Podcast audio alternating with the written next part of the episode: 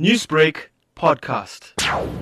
The Nelson Mandela Foundation has urged all South Africans to play their role in eradicating poverty in the country. And this is because the theme of this year's Mandela Day event is actually the eradication of poverty. And the foundation held their annual event at the Germiston Civic Center in Ekurhuleni. Today marks the 10th Nelson Mandela Day, and over the past decade, the Mandela Foundation has played a massive role in facilitating events around Mandela Day.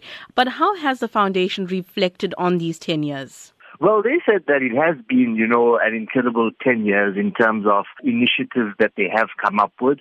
So this year, that is why they are actually focusing on the eradication of poverty because they said, uh, you know, one of Mandela's biggest dreams was for all South Africans to live in harmony and no one must live in poverty. So they say that 10 years into, you know, the Mandela Foundation's Mandela Day, uh, they are going to be focusing on uh, partnering with uh, more than one, uh, you know, association. Now we are seeing that they have partnered with Ekurhuleni, so they are looking at partnering with other municipalities, other cities all over the country, you know, just to ensure that uh, we are fast tracking the eradication of poverty in the country. Newsbreak, Lotus FM, powered by SABC News.